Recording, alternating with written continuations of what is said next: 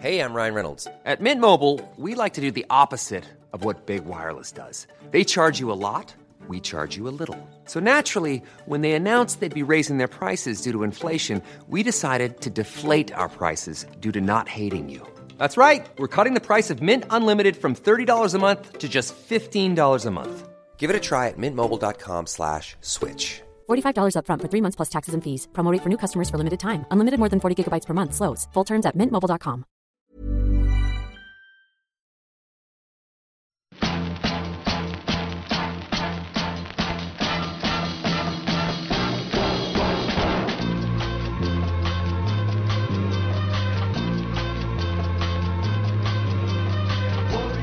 Podzol, le podcast du gravel et du bikepacking, épisode 133, ici Richard Delhomme.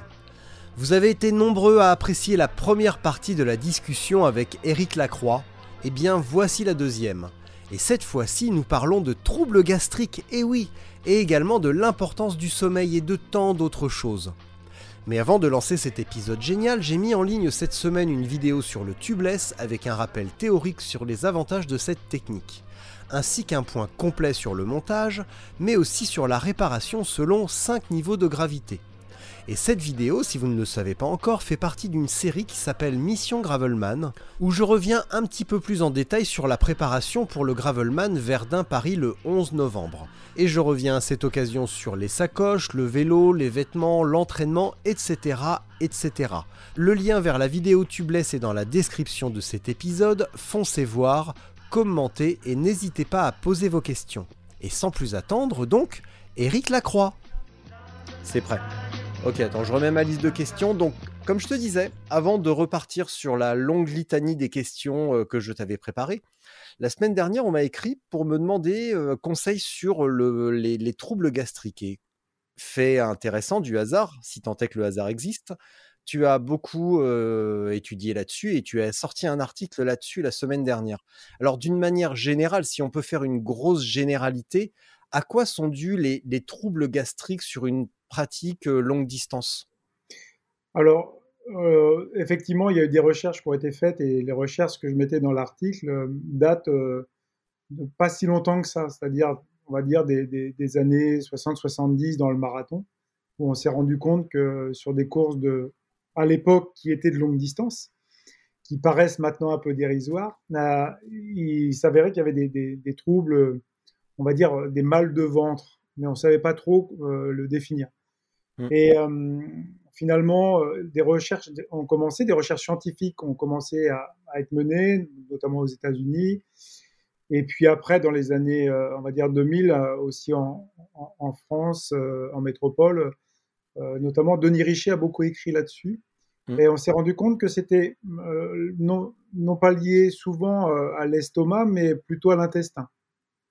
des problèmes intestinaux et notamment, puisque notre, notre intestin, en fait, il est, il, est connecté. Alors, on dit à un moment donné, on l'appelle le, deuxième cerveau.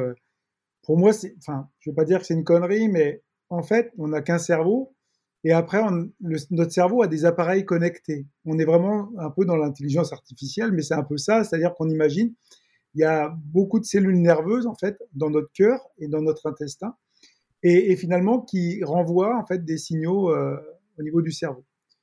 Tout ça pour dire qu'à un moment donné, euh, quand on va faire un effort, euh, il va se passer des choses effectivement. on va, on va ingurgiter des choses qui vont se passer d'abord dans l'estomac. Il va y avoir des, des problèmes déjà au niveau de, de l'estomac, voire de l'ésophage. Et puis après, les problèmes euh, vont être liés euh, souvent euh, aux problèmes intestinaux parce que c'est là où tout se fait les échanges. Les échanges pour qu'on capte l'énergie en fait qu'on a qu'on a mangé, ça s'appelle l'assimilation. Et pour résumer, c'est difficile de, finalement de quantifier pour l'instant encore vraiment est-ce que c'est vraiment des problèmes d'estomac euh, ou des problèmes d'intestin? Euh, Ce qu'on appelle le, tractus haut et le tractus bas, ça j'ai pas mis dans l'article, mais je le redis et c'est une petite cerise un peu que je te donne, c'est-à-dire que on a souvent soit des problèmes de tractus haut, c'est-à-dire en haut, c'est-à-dire ésophage, estomac, ou des problèmes de tractus bas, c'est-à-dire l'intestin et évidemment euh, pour les selles. Donc les tractus hauts, c'est généralement on va avoir des vomissements et les tractus bas, ça va être plutôt des coliques.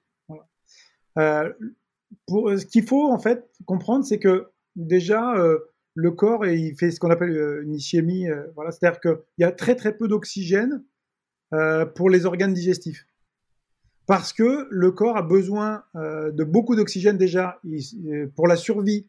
Il va en avoir dans le cerveau. Mmh. Et après, comme toi, tes muscles, bah, les muscles des jambes, puisque tu pédales euh, ou tu cours, eh bien, voilà, il va avoir une demande de plus en plus accrue. C'est comme une petite usine qui travaille et les mecs disent on a besoin de, charbon, il faut envoyer, voilà. Et finalement, beaucoup d'oxygène vont dans les muscles, il y en a pour le cerveau, il y en a beaucoup moins et on peut aller jusqu'à moins de 10%, voire moins même, euh, jusqu'à moins de 5% euh, d'oxygénation en fait euh, des, organes digestifs. Déjà, ça c'est une première chose, c'est-à-dire que ça travaille moins bien. Donc si tu manges solide, par exemple, quelque chose de solide sans mâcher, bah déjà, ton estomac va devoir travailler. Et comme il est, il est en peine parce qu'il n'est pas beaucoup oxygéné, ça va être compliqué. Après, le problème aussi, c'est qui est paradoxal, c'est que aussi, tu avales beaucoup d'air. Quand tu, quand tu vas faire un effort, plus l'effort va être euh, long et avec des, intensités des parfois élevées, bah, tu vas avaler quand même pas mal d'air, d'oxygénation, et tu vas suroxygéner aussi, finalement, l'intestin. Mais pas d'une manière, euh, si tu veux, euh, souhaiter, c'est-à-dire que il y a, y a, une hyper-oxygénation et ça peut perturber parce que l'intestin, lui, c'est un organe vraiment feignant. Mm. Et là aussi, tu viens le perturber. C'est ce qu'on appelle euh, l'hyperperméabilité en fait de l'intestin. C'est ce qu'on appelle comme ça. C'est Denis Richer aussi qui le, qui le mentionnait. Et la première chose, donc, je disais, c'est par rapport à l'estomac, c'est-à-dire quand si on a ingurgite, euh, par exemple, trop de sucre d'un seul coup, il va y avoir une sorte d'osmolarité inverse. C'est-à-dire l'osmolarité, c'est quoi? Tu mets un sucre dans une euh, petite cuillère, tu le mets au-dessus du café, on le fait, on l'a tous fait. Eh bien, euh, tu poses la petite cuillère euh, progressivement, tu vas voir le sucre, il va s'imbiber rapidement. C'est-à-dire que l'eau est attirée par le sucre à fond, et elle est attirée par l'amidon euh, et, le glucose à fond.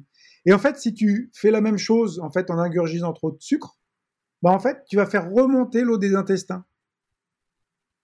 C'est là où tu vas avoir des problèmes de tractus cest c'est ce qu'on appelle une osmolarité inverse, qui a été vraiment démontré en marathon par Perronnet, c'est un chercheur canadien qui a démontré ça, c'est-à-dire cette osmolarité inverse. On voit qu'il y a des vomissements parce que euh, on a finalement fait une osmolarité inverse, c'est-à-dire tout le, toute l'eau de l'intestin est remontée dans l'estomac, et bien évidemment, ça fait un tractus haut et puis tu vas vomir. Et après, bah, ça renvoie de l'autre côté et ça te file la, colique. Quoi. Donc, la, première chose, euh, conseil, c'est c'est finalement quand on dit dans le long et les épreuves longues, qu'on soit en vélo, euh, en course à pied euh, ou en trail, et notamment en trail parce qu'il y a beaucoup de chocs, encore plus de chocs, c'est plus violent qu'encore en vélo, il faut y aller par petites doses. C'est-à-dire que dès l'instant où on met des grosses doses, très agressives, avec des choses solides et euh, en, grosse quantité, on voit bien qu'il y a moins d'oxygène. En même temps, si en plus c'est des choses sucrées, bah là c'est la catastrophe. Quoi. Et donc c'est très très délicat. Euh, voilà. Et après, il y a d'autres problèmes qui se posent au niveau de l'intestin, effectivement, parce que, euh, comme je te l'ai dit, comme il y a une hyper euh, perméabilité de l'intestin, bah voilà, ça le rend, on va dire, c'est un, organe qui est un peu ronchon et il va se révolter, quoi. Hmm. Et, donc, comme tout se fait de l'assimilation, bah, si tu n'arrives pas à, amener des, des, des, des, nutriments, des aliments, eh bien, euh, bah, en fait, tu vas vite être, euh, vite en, être en déficit. Et, euh, bah, c'est la panne, en fait, qu'on appelle la panne de carburant, tout simplement. Donc, je te résume un peu en gros et rapidement, mais c'est beaucoup plus complexe que ça. Et, des nutritionnistes, pourraient, comme Denis Richer, pour l'expliquer un peu mieux. et, peut-être avec des éléments un peu plus scientifiques. Mais voilà, ça permet quand même d'avoir des, conseils derrière, c'est-à-dire amener des, des, aliments et varier les aliments euh, solides et liquides, et si possible, à un moment donné, en petite quantité euh, dans la durée, quoi, hein, quand on fait des épreuves. Euh, voilà. Et éviter les éléments agressifs, notamment avec un index glycémique très élevé. Quoi. puisque je viens de le souligner, mm. ça va agresser l'estomac et il va y avoir euh, une osmolarité intense. Donc, est-ce que également le, côté, donc, comme tu l'as dit, manger en petite quantité, euh, lorsque on prend des, des, trucs qui ressembleraient un petit peu à du gâteau, est-ce que le, le, mettre dans la bouche et diluer avec de la, avec de l'eau, et pour, pour finalement faire une bouillie et pas avoir à mâcher justement comme tu l'as dit, euh, donc petit, petite quantité et également très tôt peut-être, pas attendre euh, une, deux heures, trois heures, quatre heures comme j'entends parfois, mais aussi peut-être commencer à s'alimenter très tôt, même si on est frais, qu'on n'en ressent pas le besoin. Alors, si tu veux, je reviendrai quand même euh, par rapport à ta question à quelque chose d'essentiel. C'est-à-dire que, comme je l'avais évoqué dans le dernier podcast, dans notre dernière conversation, on est 108 milliards, on est passé 108 milliards d'individus et on est tous différents. Et ce que j'avais évoqué aussi, c'est le fait de tester. Euh, il faut, en fait, c'est le sport, s'entraîner, c'est pas que s'entraîner euh, sportivement, physiologiquement et, et, faire euh, des gammes ou finalement des fractionnés ou des intervalles training. C'est aussi s'entraîner à s'alimenter. Et ça, c'est des choses que j'avais évoquées dans, dans, certains de mes ouvrages, sur le trail notamment. C'est très très important de tester et de voir euh, ce qui va nous convenir à l'entraînement comme en alimentation. Parce que si tu prends des choses qui ne conviennent pas, euh, ça serait dommage de refaire l'erreur, de la reprendre et notamment de la reprendre en compétition. Et c'est ce qui peut arriver, c'est-à-dire on peut mettre en place des routines, des habitudes, on appelle ça des habitudes, c'est-à-dire des mauvaises habitudes, qui euh, bah, induisent finalement des problèmes gastriques, des problèmes intestinaux. Et ce que tu évoques, c'est-à-dire il faut tester, c'est-à-dire que Tester, c'est tester des, des, aliments liquides, des aliments solides, la bouillie, comme tu dis, etc. Pourquoi pas Après, il faut voir qu'est-ce qui va te convenir. Et aussi, le goût, aussi, c'est important, euh, parce qu'il y a aussi une représentation, une prise de conscience aussi du goût qui peut amener un certain plaisir. Il y a une expérience scientifique qui a été faite. Le simple fait de mettre du goût sucré dans la bouche bah, euh, va réveiller certaines zones du cerveau et annoncer que finalement ton organisme il peut, il peut euh, produire de l'énergie. C'est quand même assez fabuleux. Ça veut dire que on a quand même voilà, on est très très connecté. Hmm. Et ces connexions, bah, on, met de l'eau sucrée dans la bouche, on la rejette pendant l'effort, mais on, voit qu'il y a, il y, a, il y a un appel, si tu veux, du cerveau à, à, à produire de l'énergie. C'est quand même incroyable. Ça veut dire que dès l'instant où tu mets des choses, euh, tu apportes des choses qui ne vont pas convenir, ça peut être aussi euh, euh, terrible. Et moi, je pense que le maître mot, c'est une certaine frugalité dans l'effort long, la frugalité sur la, sur la durée. Voilà, pour moi, c'est primordial et testé. Tu peux développer ce concept de frugalité? Bah, La frugalité, c'est que, comme on, on l'a évoqué tout à l'heure, ton corps, il est vraiment soumis quand même à, entre guillemets des, des, efforts euh, sur la longueur et il va fatiguer. Mm. Euh, bah, on peut pas faire des, des repas, euh, tu vois ce que je veux dire. tu t'arrêtes pas, manger une tu t'arrêtes pas à manger une choucroute quoi. Ah, c'est un petit peu ça. la vie. Mais ce qui est étonnant, c'est que il peut y avoir des personnes qui vont manger solide et tout va bien se passer pour eux. Peut-être aussi l'intensité de l'effort a certainement une répercussion aussi. C'est-à-dire que un athlète de haut niveau qui va faire Paris-Roubaix euh, en 6 heures euh, sera pas le même impact que quelqu'un qui le fait en, 10 ou 12 heures, peut-être, tu vois, enfin, tu vois, parce que euh, l'intensité de l'effort, elle est violente avec, euh, tu vois, enfin, on l'a vu, hein, c'était magnifique d'ailleurs, mais voilà, peut-être que le gars qui va faire 12 heures, il pourra peut-être s'arrêter au troquet, manger un petit truc et repartir. Enfin, voilà. Et, et, aussi selon l'individu aussi. Hein, suivant ses, finalement ses prédispositions génétiques, son épigénétique, ses habitudes d'alimentation, comment il assimile les aliments et tout ça.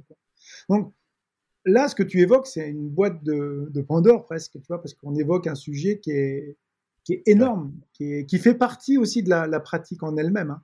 C'est un sujet que tous les gens sur le long, tous les, tous les, les athlètes, les, les, cyclistes, etc., se pose à un moment donné. Alors en cycliste, il y a quand même cet avantage d'être un sport porté. Donc euh, ça, il y a quand même un peu moins de traumatisme. Est-ce que avoir des, des vomissements ou après 4-5 heures, généralement après avoir, bah, sans avoir mangé finalement, parce que je l'ai entendu aussi, mmh. est-ce que c'est une forme de d'hypoglycémie un petit peu sévère, de déshydratation, de d'hypoglycémie un petit peu sévère, due globalement à une mauvaise alimentation? Enfin, forcément qu'une hypo, c'est une mauvaise alimentation, mais s'il y mmh. avait eu une, une, une, une prise d'aliments plus régulière, est-ce que, c'est, est-ce que ça s'évite pas aussi de manière très simple? C'est, c'est symptôme d'arriver au bout et de vomir quand, quand, quand on arrive à, à 5-6 heures d'effort Ta question elle est intéressante parce qu'on est, euh, je l'évoquais tout à l'heure, euh, désormais un peu dans les, une sorte d'intelligence artificielle, on est dans les, dans les data données euh, mmh. et, et l'index glycémique et la glycémie, c'est-à-dire là tu parles d'hypoglycémie, euh, par exemple, la, société Super Sapiens a mis en place, je ne sais pas si tu connais, mais quelque chose pour euh, finalement voir sa glycémie pendant l'effort. Hum. Euh, tu vois, s'il est en dessous d'un gramme, au-dessus d'un gramme, etc. Voir si on est en hyperglycémie. Ou... Et ça, ça va être intéressant parce que finalement, des fois, il faut faire gaffe au ressenti. On peut sans doute avoir parfois des perceptions d'hypoglycémie alors qu'on n'y est pas du tout. C'est comme on peut je l'évoquais la dernière fois, avoir la sensation d'être très haut cardiaquement, mais au bout de 6 heures, en fait, on est à, 120 et on pense qu'on est à 160, mais c'est juste du ressenti parce que c'est le cerveau qui, lui, euh, a envoyé des signaux comme quoi ton corps était fatigué et il a, en, fait, euh, pour la survie, il a, il a modéré, en fait, voilà, les organes. C'est-à-dire qu'il va les, il va les freiner parce que lui, qu'est-ce qu'il veut? Le cerveau, c'est survivre. Donc, euh, il va aller modérer euh, l'activité du cœur, il va aller modérer l'activité de certaines cellules, etc. C'est là où c'est intéressant, c'est-à-dire que d'avoir des, finalement des retours et ce qu'on appelle le feedback euh, dans, un effort pourrait être intéressant. Donc, Super Sapiens, l'étude, s'ils font des études avec le taux de glycémie, on va peut-être s'apercevoir que finalement, des fois, on est très haut, on a l'impression d'être en hypoglycémie. Alors qu'on pourrait quand même continuer à perdurer, peut-être prendre un peu moins, ou tu vois, enfin, ou s'alimenter différemment. Mais là, on dégage aussi une autre voie, et qui est encore très complexe, c'est toute cette voie de lipolyse et de travailler ce qu'on appelle en low carb, c'est-à-dire euh, c'est-à-dire euh, s'habituer à, s'entraîner en mangeant moins de glucides. Et ça, c'est ce qu'a fait par exemple Xavier Thévenard euh, dans sa préparation de l'Ultra Trail du Mont Blanc. Dire que on va, par exemple, la veille, on va pas manger de glucides la veille, pas de pâtes, pas de pain, etc. Le lendemain matin, on fait un petit déjeuner, euh, on va dire protéines, lipides, tu vois, avocat, œufs, etc. Et on va aller s'entraîner. On emmène quand même une petite boisson avec un petit peu de glucose au cas où, mais là, on va aller vraiment taper dans la lipolyse. Et on va faire 3 heures, 4 heures, 5 heures, et on regarde comment l'organisme. Et là, bah, finalement, ton corps, qu'est-ce qu'il va faire? Il va aller chercher dans les lipides voilà, les, substrats nécessaires pour fabriquer du glucose. Ça s'appelle la lipolyse. Et, euh, et bah, quand on habitue l'organisme à ça, bah, on a l'habitude de ne pas prendre trop de glucose, donc on va être moins agressif en fait, et on s'habitue aussi à avoir une glycémie basse en fait. Donc euh, voilà, peut-être que Xavier Thévenard a une glycémie basse et il gagne quand même le travail du Mont Blanc malgré tout. Donc tu vois, faut faut être très très vigilant sur ce qu'on avance aussi. Euh, il l'a gagné cette année ou pas? Je crois pas. Non, non mais il, avait, il a gagné trois fois d'affilée quand même. Il a fait 2013, euh, 2015, je crois, et 2017, il me semble. Hmm. Est-ce qu'on arriverait à avoir une. Bah, c'est difficile, évidemment, tu vas me dire, ça dépend. Euh, la, place de cette. bah, finalement, de cette, de, cette, stratégie low carb dans, dans sa performance, est-ce qu'il l'a maintenue cette année? Et est-ce que, bah, avec le résultat, le résultat que ça a donné, est-ce que mmh, est-ce qu'on peut estimer à peu près la, place de cette, de cette stratégie dans son succès? Je pense que c'est plein d'éléments de. Mmh, si tu veux, il faut aligner les planètes à un moment donné pour gagner. Mmh. Euh, comme quand on prépare euh, un défi, comme quand on prépare euh, sa course. là, j'avais une conférence samedi justement sur le côté mental et l'émotion, mais j'ai évoqué le fait de à chacun son extrême. Dire que pour quelqu'un, faire peut-être 100 km de vélo, c'est extrême alors que pour l'autre, ça va être 1000 km dans des conditions euh, euh, de chaleur euh, monstrueuse ou, de froid, comme on a pu le voir. Il y a eu un projet qui, avait été fait dans le froid. Mais voilà, déjà, c'est la première chose, c'est à chacun son extrême. Et en fonction de ça, on va, on va, le corps va plus ou moins s'adapter. Euh, mais dès l'instant où on lui met quelque chose, en fait, il est en permanence en train de s'adapter. C'est-à-dire que quelque chose qui fonctionnait euh, va, devenir une sorte d'habitude et de routine. Donc après, pour pallier et aller encore progresser, il faut aller encore plus loin parfois, c'est-à-dire s'adapter et rechercher de, nouvelles choses. Alors, je dis ça parce que Xavier, en fait, qu'est-ce qu'il a fait de nouveau quand il a regagné la troisième fois On en a discuté. C'est, il s'est par exemple euh, désadapté du café, de la caféine. Euh, il a arrêté de boire du café pour, après, au centième kilomètre de l'ultra-trail du Mont Blanc, amener de la caféine. Pour faire un effet boost, en fait. Mm. Donc il s'est aussi désadapté de quelque chose pour, à un moment donné, refaire un effet boost. C'est intéressant comme démarche aussi. Voilà, c'est en permanence, c'est du test, c'est des choses qui, qui, pour, enfin, pour moi, je trouve ça vraiment intéressant parce que, comme on dit, euh, faire, faire quelque chose euh, d'extraordinaire, un défi euh, ou une, une, épreuve extrême, c'est finalement le chemin pour y parvenir, c'est ça qui est vachement intéressant. Au-delà de ça, c'est on y arrive, on fait l'événement, on souffre, on a de la joie, on a plein de choses. Mais après, c'est c'est ça aussi qui est intéressant. C'est pour ça qu'on se met aussi en projet. C'est pour ça que les gens se disent je vais me faire plaisir. C'est faux. C'est qu'ils se mettent dans un état émotionnel d'un chemin de projet. Euh, c'est une sorte de projet de vie et de projet euh, voilà, à la fin. Bon, bah ça, ça fera l'épisode, l'objet d'un mmh. épisode 3. Je vais te laisser tranquille pour le moment un petit peu. Mais on, va en reparler parce que dans, parmi les auditeurs et surtout dans, bah, dans notre petite communauté longue distance, le, il y a pas mal d'adeptes du low carb. il y a quelques mmh. entreprises aussi vraiment axées là-dessus. Et c'est quelque chose d'à la fois très intéressant, d'aussi un petit peu effrayant ah, parce que c'est quasiment une remise en cause complète de notre, de notre mode de vie, notre mode alimentaire. Donc c'est euh, c'est pas forcément évident, mais ça, ça reste intéressant et de voir comment on peut peut-être l'adapter, comme tu l'as dit, avec un repas la veille et un petit déjeuner adapté. on en avait déjà parlé avec, avec Jean-Yves Couput quand on avait fait un épisode, on avait parlé du cas Christopher Froome. Et c'est un petit peu ça aussi. Comment est-ce qu'on est obligé d'aller dans une version extrême euh, ou est-ce qu'on peut juste adapter certains trucs pour favoriser une adaptation? Donc ça, on en reparlera euh, un petit peu et on, le fera, euh, on le fera en tête à tête quand tu viendras voir tes parents à côté de chez moi. Avec plaisir. Non, parce qu'après, on, est voisins, donc. on peut aller même sur le, versant. Tu parlais de Christopher Froome, on peut aller sur, les, les, corps cétoniques, tu vois. Enfin, voilà, donc on est là dans une autre configuration encore et de l'alimentation et de l'évolution de l'alimentation. On va mmh. pour ça, on invitera le médecin de la Jumbo Visma. Peut-être qu'il pourra nous en parler. En rigolant. Qu'est-ce qu'on va rigoler ce jour-là? Ça va être bien. oh, oui.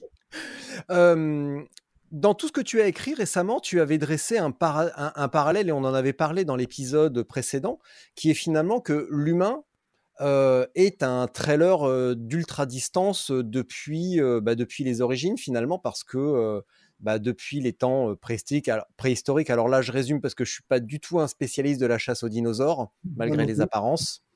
Est-ce que tu peux revenir un petit peu là-dessus et sur ce, sur ce paradoxe assez cocasse que là, actuellement, on redécouvre depuis, disons, 20 ans peut-être la longue distance, l'ultra longue distance, alors qu'en fait, on a ça au cœur de nous depuis toujours bah euh, ouais, en fait, euh, c'est vrai que c'est une banalité de dire qu'on était des anciens chasseurs-cueilleurs. Après, il faudrait aller voir le livre Sapiens. Enfin, enfin, euh, il y a, des, bouquins qui sont sortis récemment, justement, sur l'histoire de, de, cette génération de Sapiens. Et comme je te l'évoquais tout à l'heure, on a été plusieurs milliards d'êtres humains et il y a une évolution du cerveau limbique qui après s'est transformé sur le cortex on a évolué normalement en bien.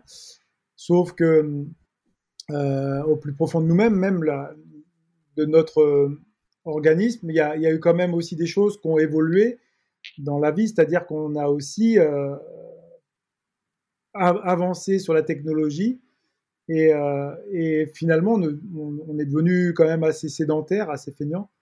On a, laissé faire pas mal de choses entre l'invention de la voiture, l'invention de pas mal d'outils, l'invention d'énormément de choses et désormais de l'intelligence artificielle je pense que c'est peut-être justement ce paradoxe qui nous pousse aussi à aller voir au plus profond de nous-mêmes notre transcendance, qu'on est fait quand même aussi des êtres bipèdes pour euh, se déplacer, pour faire des déplacements et euh, d'aller chercher autre chose que de rester assis euh, en permanence sur sa chaise. Quoi.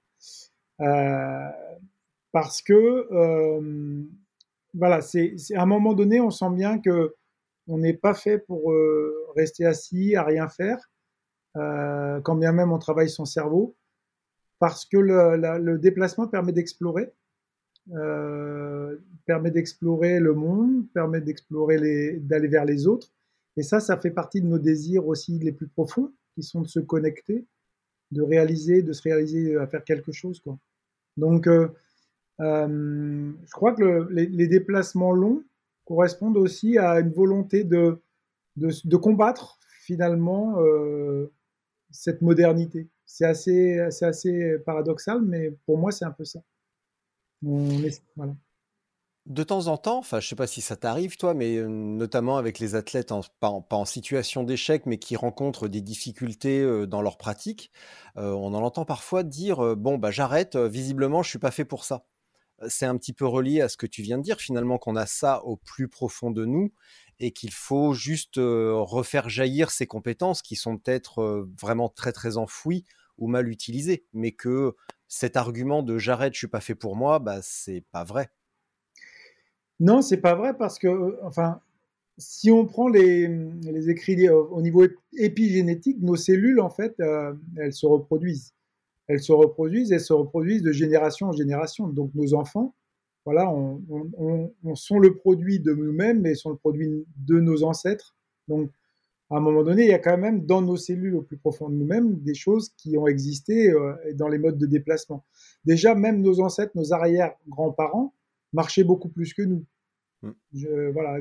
par exemple, si on voit l'île de la Réunion ici, euh, les gens qui habitaient dans les cirques, dans les, voilà, marchaient énormément, euh, marchaient beaucoup plus. Et d'un seul coup, est, est arrivé vraiment une société de consommation. Et même là, par exemple, à la Réunion, je prends l'exemple, mais ça a été en, une vingtaine d'années une explosion euh, énorme euh, finalement du, tout voiture et, c'est peut-être aussi pour ça que justement les gens veulent aller explorer parce que voilà ils combattent aussi ils veulent combattre la sédentarité mais c'est pas forcément le cas de tout le monde voilà donc mmh. Ça c'est une recherche personnelle intérieure et, et, parfois un hasard ou un déclic les choses arrivent des fois par hasard aussi c'est bien aussi d'ailleurs. Heureusement qu'il y a ça, sinon ça serait d'un ennui. Parce que là, tu mmh. parlais d'intelligence artificielle, je suis pas tout à fait d'accord avec toi peut-être. C'est que autant la voiture, on peut la substituer, ça peut être utile pour des trajets bah, très longs, mais aussi on peut arrêter de l'utiliser pour des trajets moyens qu'on pourrait faire en vélo. Mais l'intelligence artificielle a quand même une capacité de calcul. je crois qu'il y a quelques années, l'équivalent d'une intelligence artificielle était une opération mentale réalisée au même moment par tous les humains vivant sur la Terre.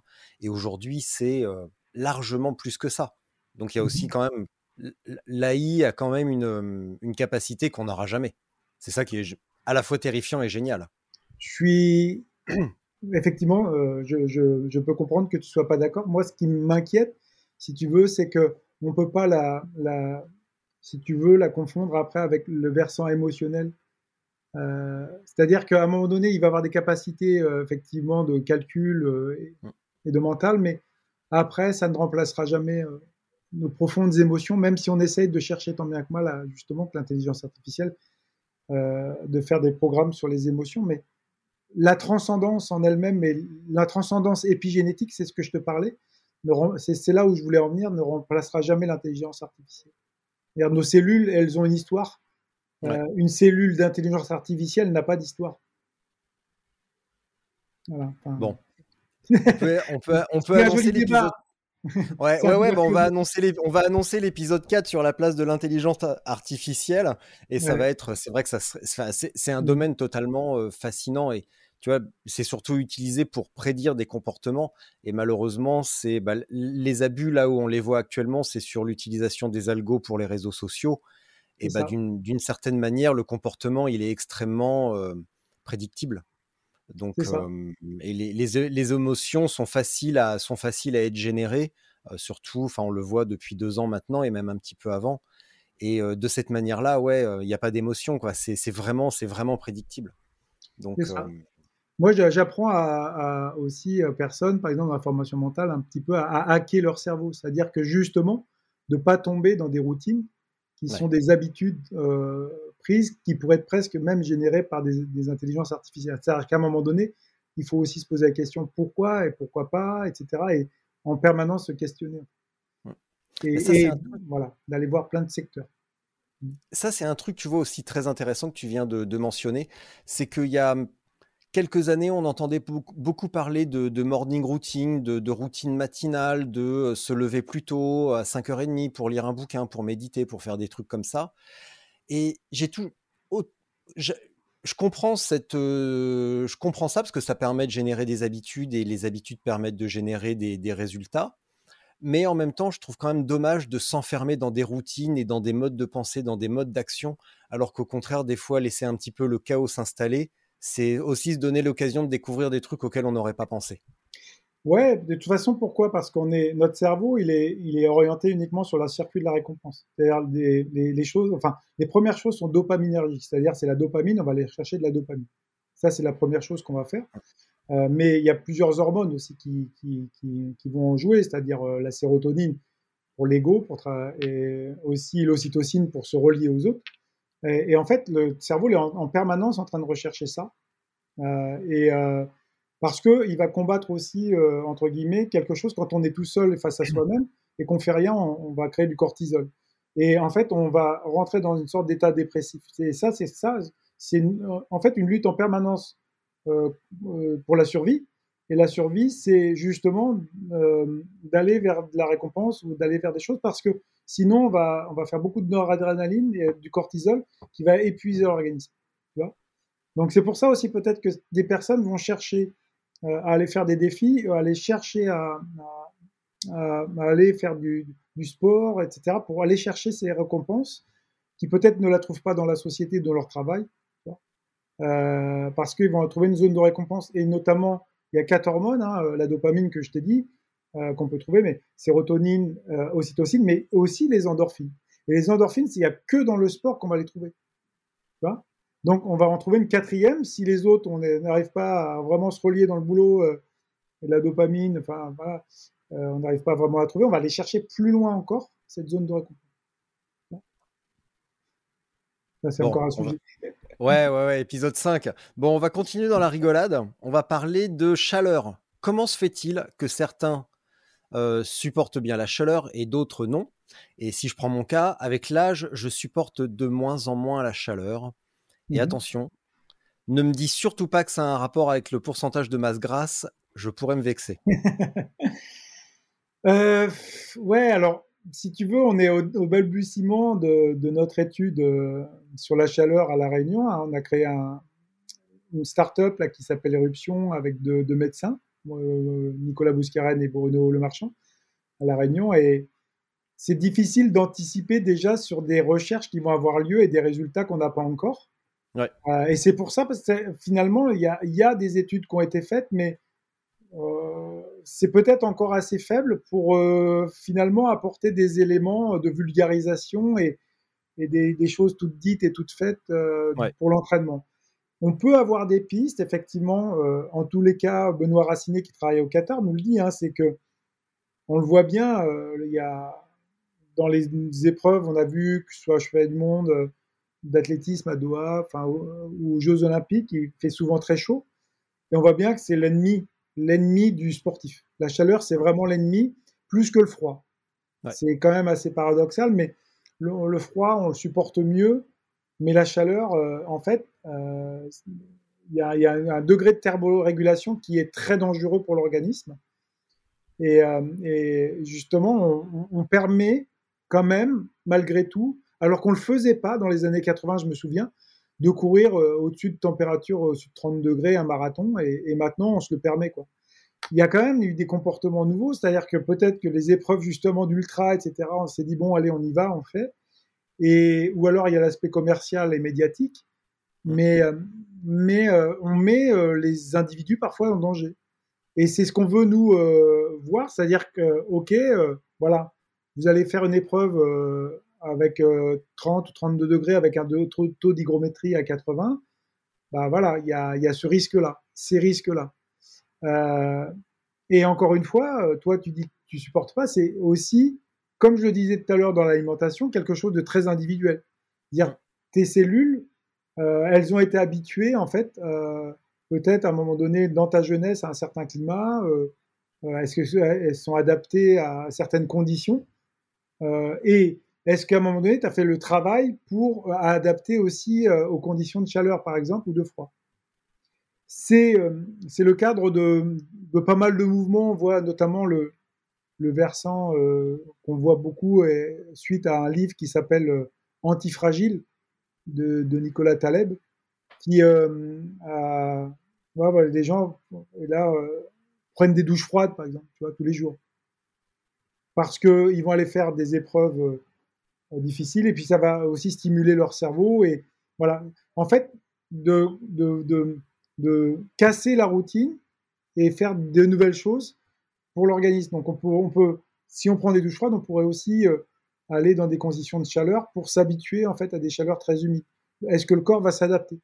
C'est là où ça va être intéressant, c'est-à-dire qu'on va voir, voilà, un peu le, les, limites parce qu'on dit on peut sortir sa zone de confort, sauf qu'il y a eu, on le voit bien, euh, il a fait très chaud au marathon des sables, là, tu l'as vu, et, et, malheureusement, il y a eu un décès euh, d'un concurrent, assez jeune d'ailleurs, euh, un arrêt cardiaque. Alors, est-ce que c'est dû à la chaleur? On ne sait pas, mais il y a quand même des probabilités parce que, et a priori, il y aura un virus, etc. Mais le virus, est-ce qu'il n'est pas lié à la chaleur, etc. Voilà.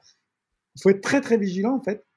Euh, quand on a, on, on, faut émettre des hypothèses essayer de vérifier ces hypothèses. Et là, je pense que sur la chaleur, ça, ça va être important de, de, faire des expériences scientifiques. Vraiment. On n'est on pas encore totalement euh, sûr de certaines choses. Ça me fait sourire quand tu me dis euh, émettre une hypothèse et vérifier cette hypothèse. Mmh. Récemment, j'ai regardé un documentaire sur les partisans de la Terre plate.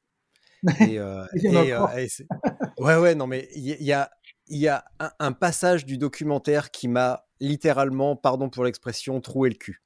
Ouais. Donc ils sont convaincus que la Terre est plate et pour vérifier leur truc, en fait, il y a un, genre de rayon laser euh, qui permet, donc quand la Terre tourne, elle, elle pivote en plus sur, euh, je crois, 12 ou 16 degrés, je sais plus. Ça. Et, euh, et il y, a un mec qui dit, regardez, ça c'est un mini globe et quand on le fait tourner, la, Terre s'incline et on peut mesurer ça avec un rayon laser, un truc qui coûte super cher et malheureusement comme ça coûte cher, on peut pas l'acquérir, donc on pourra pas montrer que la Terre est plate, on pourra pas montrer que c'est un vaste mensonge. Plan suivant, un membre de la communauté des platistes allonge les thunes pour acheter ce matériel, ils font les essais et ils tombent sur le chiffre de 16 degrés ou 12, je sais plus, je crois que c'est 16. Et là, quelle est leur réaction? Imagine, donc, si on suit ton truc, prendre une hypothèse, la vérifier, là, ils se rendent compte que bah, tout, toute la communauté scientifique dit que c'est 16 degrés et eux sont pas d'accord. Ils tombent sur 16 degrés. Devine ce qu'ils disent. Ah bah, à mon avis, euh, ils disent quand même que la Terre est plate, non? Eh ben, on est tombé sur le chiffre de 16 degrés. Ça. Eh ben, on n'accepte pas ce résultat. C'est ça. Et après, s'ensuit une série d'expériences pour montrer non pas qu'ils ont foiré leur expérience, mais que eux ont raison. Donc ils essayent. C'est, enfin, c'est démentiel. Moi, j'ai coupé à ce moment-là parce que euh, il était 23 heures, j'étais fatigué et en plus déprimé d'avoir vu ça. Donc voilà. Pour Moi, conclure, je... ouais, ouais, excuse-moi par rapport à ce que tu évoques, mais c'est très très important même pour, le, pour ta communauté. Hein. C'est-à-dire que je pense que la communauté, si elle écoute ton podcast, c'est qu'ils ont soif aussi de connaissances et de s'approprier des données. Donc, euh, et s'approprier des données, c'est quoi? C'est aller justement collecter, euh, faire le tri des informations, de voir quelles sont les plus imp intéressantes, importantes, etc. pour soi, et surtout de les déconstruire aussi. Les déconstruire pour les reconstruire après. Euh, en fait, là, c'est d'aller voir ce qu'on appelle sur les biais cognitifs. Tous les biais cognitifs, il y a, il y a, il y a un très bon ouvrage qui s'appelle euh, Notre cerveau nous joue des tours. Euh, c'est Moubeker. Mmh. C'est, je crois, c'est Albert Moubeker qui a écrit ça, un chercheur justement là-dessus. Euh, notre cerveau nous joue des tours. C'est déjà une très, un petit bouquin sympa, déjà pour une première approche, justement pour voir nos biais cognitifs. On, on est souvent bourré de biais. Quoi. Le biais de, de disponibilité, bah, c'est comme ça. Et, Voilà, c'est quelque chose de conscient, euh, mais qui revient de nos routines inconscientes. Et, euh, et finalement, c'est ça qui est important, c'est-à-dire que euh, on a tellement des biais qu'on veut tellement dire que c'est vrai qu'on va aller chercher même des hypothèses pour dire que c'est vrai, quoi. Mais on peut tout faire comme ça. Mais ce qui est intéressant, c'est justement de déconstruire pour en discuter, débattre, avoir de la nuance parce que la connaissance, elle évolue tout le temps. Elle évolue en permanence. Tu vas sur PubMed, tu as des articles scientifiques tous les jours. Donc, euh, et c'est ça qui est bien, justement. Euh, tant mieux. Donc, euh, c'est pour ça que moi je dis attention à la méthodologie, attention à la méthode, allez prendre des informations, celles qui vous conviennent, qui vous confortent dans ce que vous faites, et puis par contre débattez et puis essayez de prendre du recul et de la distance aussi parfois. Voilà. Mmh bah, c'est pas, c'est pas, mmh c'est, pas facile, tu vois. C'est, con comme exemple, mais ça me rappelle l'incendie de la cathédrale Notre-Dame mmh et sa reconstruction. Donc elle a cramé, ok, c'est très triste. Et quand est arrivé le moment de sa reconstruction, tollé général, un architecte avait émis un plan super audacieux, super moderne. Non, surtout pas, il faut la refaire comme elle était à l'identique. Et là, je me suis dit, c'est quand même bizarre parce qu'on a, on a envie que les choses restent telles qu'elles sont, un petit peu comme pour se rassurer finalement, parce que bon, on a envie que les choses restent bah, indéfiniment telles qu'elles sont, parce que nous, on n'est pas éternel et à un moment donné, on va partir. Et on a envie que les choses restent un petit peu comme ça, pour se donner l'impression que même si nous, on s'en va, bah, il en reste un petit morceau quand même, parce que la cathédrale, elle est encore à l'identique. Ou, mais tu le sais comme moi, tu es né à Chartres, la cathédrale de Chartres, elle a été cramée six fois, elle a été reconstruite, reconstruite six ou sept fois bah, rien ne reste, tout évolue, tout change. Donc il n'y a aucune raison que les connaissances n'évoluent pas, que le langage n'évolue pas et que les cathédrales ne brûlent pas. Ouais, je crois que après, effectivement, c'est on est de passage et on a toujours envie d'être messager d'un petit truc, quoi. Mais ce qu'il faut éviter, c'est d'être messager de la connerie. pour résumer. Oh merde. là, c'est le moment pour, c'est le moment pour moi d'une énorme remise en question. On va parler, on va parler d'hyponatrémie, si tu veux bien. ça fait, ça fait le lien avec la chaleur parce qu'on dit toujours quand il fait chaud, mm-hmm. faut boire et puis voilà. Mais du coup, l'hyponatrémie qui est le pendant opposé. Vas-y, je te laisse développer. Bah, pour euh, résumer, pour pas trop, euh, si tu veux, être, euh, être redondant par rapport à tout à l'heure, par rapport à l'estomac, on l'a évoqué dans le début. Bah, l'estomac, ça se passe dans l'estomac en fait. Mm. C'est-à-dire que l'hyponatrémie, c'est ce qui est arrivé en fait si tu as regardé les films du Moyen Âge euh, ou des films d'espions ou d'espionnage, etc. Ou, ou alors, voilà, il y, y, a des gens qui, qui, qui sont torturés. En fait, ils font boire, voilà, ils vont boire des quantités d'eau énormes. Et ça, c'est un des pires supplices. Parce qu'en fait, c'est une noyade de l'intérieur. Tu, en fait, tu vas mettre beaucoup, beaucoup d'eau dans l'estomac.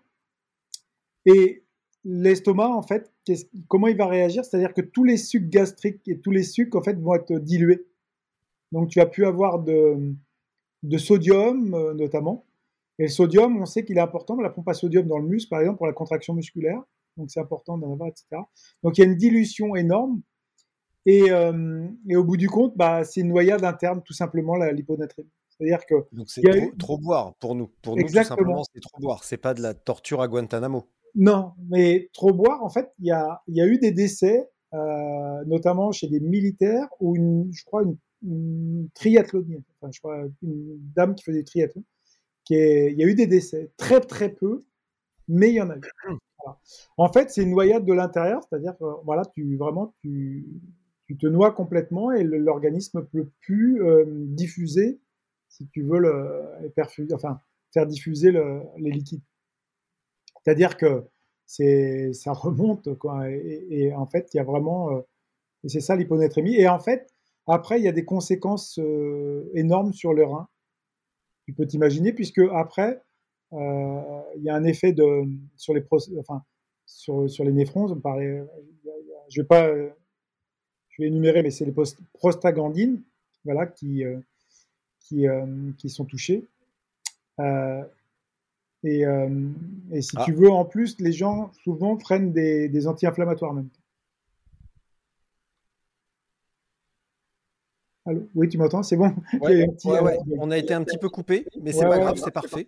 Ouais, des fois, il y a des, des ici à la ah. Réunion, tu as des, des changements au niveau de au niveau de l'électricité, tu sais, tu as des hautes tensions, des bas de tension qui donc ça peut arriver.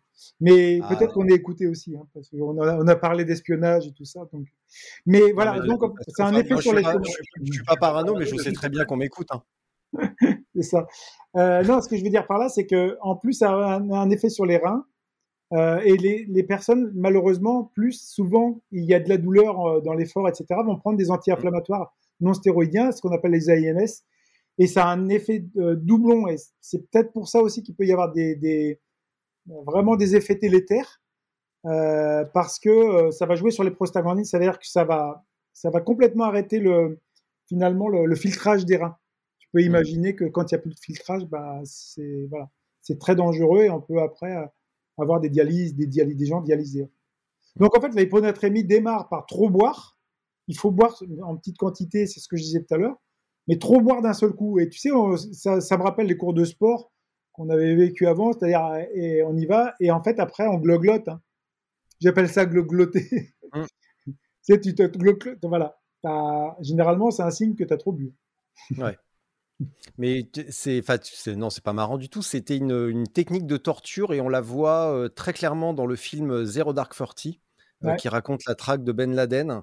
Et c'est les toutes premières scènes et on voit un, gars se faire torturer. Tout à fait. Et c'est, c'est assez dingue de se dire qu'on peut torturer à, un point aussi élevé avec juste bah, quasiment un seau d'eau. Et, et c'est de l'eau pure. Avec un entonnoir. Et c'est de l'eau pure. Hein. C'est-à-dire que par exemple, il vaut mieux boire des, petites quantités d'eau avec des petites choses dedans. C'est-à-dire, ça peut être un petit jus de citron, un petit peu de sodium, un peu de... Là, l'estomac va mieux apprécier. Parce qu'en fait, quand tu vas boire de l'eau pure, finalement, euh, bah, ça va, euh, je veux dire, ça va avoir un effet assez particulier sur les, les sels minéraux dans ton estomac. Hmm. Bon, Eric, j'ai une question piège. J'aime bien. je, je ménage mon effet. Peut-on ne pas dormir? Je me suis pas foulé, hein. j'ai repris les thématiques du congrès euh, de Caen où tu vas euh, dans, dans deux trois semaines, donc j'ai repris la même euh, la même terminologie. Peut-on ne pas ne pas dormir? Bah ça dépend où et ça dépend quand. Et avec qui non? Ça marche aussi. Exactement. tout, dépend du tout est contextuel. Exactement. mais dans une épreuve ou alors à l'entraînement ou alors ou alors pendant pour chez toi. bon alors disons on va, on va placer ça plutôt dans un contexte de, course. Est-ce qu'il est réellement possible de ne pas dormir pendant trois jours? Alors, le record du monde. Sans, être sous en fait, hein, évidemment, sinon Bien sûr. Pas du jeu. Le record du monde, tu connais? Non. C'est 11 jours sans dormir. Oui, mais il faisait quoi? Bah, rien, mais. mais quand même. Bah, mais, euh, mais quand même, euh, essaye de, de, ne pas. Alors, une deuxième euh, un deuxième, on a évoqué les, enfin, la, la, torture par l'eau. La torture par le sommeil, c'est la deuxième. en fait, c'est les deux pires que tu m'évoques là. Tu fais la totale en fait. C'est-à-dire ah que le sommeil, c'est terrible. Ouais. Mm. Bah, euh, c'était une méthode utilisée aussi, de toute façon, parce que c'est ce qui implique euh, de l'anxiété, ce sentiment de, de reddition, donc de se dire c'est bon, j'en ai plus rien à foutre, je balance tout le monde et, c'est ce qui amène le désespoir. Donc, donc ça, ça, pousse les, les, torturés à, lâcher leurs sources et à lâcher leurs complices. Alors moi, j'aurais, si tu veux, je repartirai effectivement de ta question pour dire justement pourquoi il est important de dormir. Tu vois? Alors vas-y. Euh, voilà. Il est important de dormir parce que c'est le seul moment où ton cerveau se reconstitue et refabrique vraiment tous les circuits neuronaux. C'est-à-dire, tu as mis en mémoire des choses dans la journée. C'est une mise en mémoire dans tes cellules. Il y a des petites, euh, voilà, euh, petits endroits qui vont, alors sur la mémoire à court terme, à moyen terme, à long terme, je vais pas aller trop loin, mais il y a des zones euh, dans, les lobes qui, qui, se situent à, certains endroits et qui vont collecter en fait tout ce que tu as fait dans ta journée. et si tu veux, si tu ne dors pas, ben en fait ton cerveau ne peut pas les mettre en mémoire il se repose pas en fait. Et euh, c'est là où c'est dangereux parce que si tu veux, ça ne fait pas un reset au niveau neuronal. C'est-à-dire que, d'ailleurs, même en philosophie, il y avait, euh, avait quelqu'un qui disait ça, euh, un philosophe qui, qui, lui, avait émis l'hypothèse que de ne pas dormir, c'est terrible parce qu'en fait, bah, tu, tu es en continu. Imagine que tu ne dormirais pas. Tu vois, enfin, on peut s'imaginer de ne pas dormir. C'est-à-dire que le sommeil n'existerait pas. C'est assez, euh, ça fait assez peur, quoi. C'est assez vertigineux, quoi. C'est-à-dire qu'en permanence, si tu veux, tu, un robot, en fait, on parlait d'intelligence artificielle, mais en fait, le sommeil est, réparateur, euh, justement, du cerveau, de, toutes les zones en mémoire, et euh, finalement, de, va permettre aussi de restabiliser tout ce qui est le versant des, au niveau émotionnel, au niveau cognitif, la reconstruction après cognitive, etc. De remettre un petit peu un reset aussi sur ton cortex préfrontal qui a beaucoup travaillé. Donc, notamment le sommeil profond. Et le sommeil profond, c'est des cycles d'une heure et demie, c'est-à-dire que tu vas avoir un, euh, quand tu vas t'endormir, tu vas commencer à voir des images, etc. Hop, tu tombes dans un sommeil profond. Et souvent, les, derniers sommeils, c'est ce qu'on appelle le sommeil paradoxal. Avant de te réveiller, là, tu as beaucoup de rêves ça veut dire que ton cerveau se remet en, fonction. Tu vois Mais le sommeil profond, il est fondamental. Et le sommeil profond, normalement, c'est des cycles d'une heure et demie. Mais quand tu es énormément fatigué sur une épreuve d'ultra, on l'a vu avec les marins, ils ont fait des expérimentations justement où on pouvait voir euh, un quart d'heure à une demi-heure pouvait suffire d'avoir des cycles de sommeil profond pour reconstituer. Voilà. Ce qui nous amène donc à l'usage des micro-siestes. Exactement tu, nous amènes sur les, euh, sur les marins. Et mmh. lors, euh, si je reprends les termes de Conrad Coleman qui m'avait expliqué ça, c'est un travail pas biphasique, mais je sais plus comment, un nom compliqué, spécial compte triple, Scrabble hivernal? Ouais, c'est ça. Ouais, j'ai pas forcément souvenir de, du mot, mais je vois et je, je l'ai mmh. déjà employé. Mais ce qui est, ce qui est important de, de, de dire finalement, c'est que à un moment donné, on n'a pas forcément le choix parce qu'on est dans une épreuve et que là, on est sur de la survie en fait. Euh, et des épreuves, euh, bah, des traversées en bateau, etc., c'est de la survie. Si tu t'endors, ta vie est mise en danger. Donc, il faut bien mettre en place un process pour survivre et en même temps survivre aussi de ne pas mourir de sommeil. Quoi. Donc, euh, la, seule solution, c'est qu'à un moment donné, il faut reposer le cerveau. Et comment on repose le cerveau? Bah, On a pu voir que, euh, euh, alors peut-être pour certains, ça va être une demi-heure, d'autres, ça va être une heure. Hein. et ça, ça peut, ça peut se, mesurer avec l'expérience, en testant, etc., comme je disais tout à l'heure. Mais en fait, les, athlètes de haut niveau, sur un, un, ultra-trail comme le Mont Blanc, bah, n'ont pas ce problème-là. Eux, ils vont faire la première nuit, mais euh, ils vont arriver entre 20 heures et 24 heures. Donc il n'y a pas de problème. Le mm. problème va se poser, par exemple là aussi pour le Grand Raid, il y a 64 heures. Là, il y en a qui vont faire trois nuits. Donc là, si à partir de la deuxième nuit, tu commences pas, et c'est avec la fatigue en même temps, tu commences pas à, te poser et à faire du sommeil, c'est très compliqué. Mm. C'est très compliqué et on commence à avoir des phénomènes hallucinatoires donc, tu es en fait dans une sorte de sommeil paradoxal puisque tu luttes du sommeil profond. Donc, tu vas avoir plein d'images. Et là, tu fais, es entre le rêve et la réalité. C'est pour ça que bah, des personnes vont faire des hallucinations, euh, soit des choses négatives, soit des choses positives. Il y en a qui vont aller. On a vu un film sur la Barclay samedi soir, là. Le gars, il parle, il voit sa mère, quoi, en chair et en os. Voilà. Moi, j'ai vu des gars ici voir euh, une voiture en plein cercle de ma fat. Ah, j'ai vu une Fiat 500. Excuse-moi, j'ai dit la, marque parce que c'est ce qu'il avait vu. Mais euh, ou alors une meute de loups, euh, ou alors sa famille, ou son père qui était décédé il y a trois ans. le cerveau, il est chimique. Hein. Il envoie des ondes chimiques, des choses et des images. et quand on est extrêmement fatigué, bah, c'est voilà, on est entre le rêve et la réalité, et c'est le phénomène hallucinatoire. Alors, je ne sais pas si tu as eu le temps de, l'expliquer, de, l'écouter, pardon, mais euh, tu m'as dit, euh, tu m'as avoué être un auditeur, euh, un néo-auditeur fidèle. Et le mmh. dernier, c'était avec Maël Jouan, donc, qui a abandonné cet été sur le Tort des Géants. Et il a un petit peu mmh. poussé les manettes et il a fini par abandonner justement avec. Il a eu un instant de lucidité entre deux hallucinations, disons. disons. Est-ce que euh, est-ce Et c'est exactement en fait ce, qu'il, ce, ce, que tu viens de décrire, c'est exactement ce qu'il m'a expliqué. Il voyait, il mmh. était un petit peu sous LSD dans les montagnes, donc ça, ça commençait à devenir bizarre. Il a pris la décision d'abandonner. Est-ce qu'on a quand même facilement encore à ce moment-là cette, cette lucidité de, de se dire non là ça va pas du tout, j'ai vu une Fiat 500 dans le ciel, a priori c'est pas logique. Euh, bah en fait la lucidité ouais c'est une perte de lucidité quelque part, hein, mmh. mais ce qu'il faut c'est conserver en fait ton cerveau il va rétrécir un peu. Bon des fois certains il est très rétréci mais sans courir. Hein. Mais euh, dans la course, dans l'ultra, le cerveau, euh, bah, en fait, on est encore une fois sur la survie. C'est-à-dire que il va aller à l'essentiel, il est sur le, le, il est sur le bouton survie.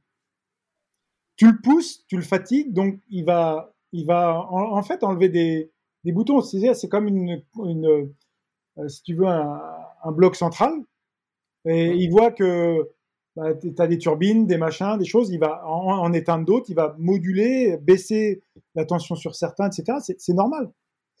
Et bah, sur le sommeil, c'est pareil, c'est-à-dire que il va y avoir des signaux, il faut que je dorme, mon pote. Hein, tu vois, donc euh, euh, bah, on n'est on est pas loin du rupteur.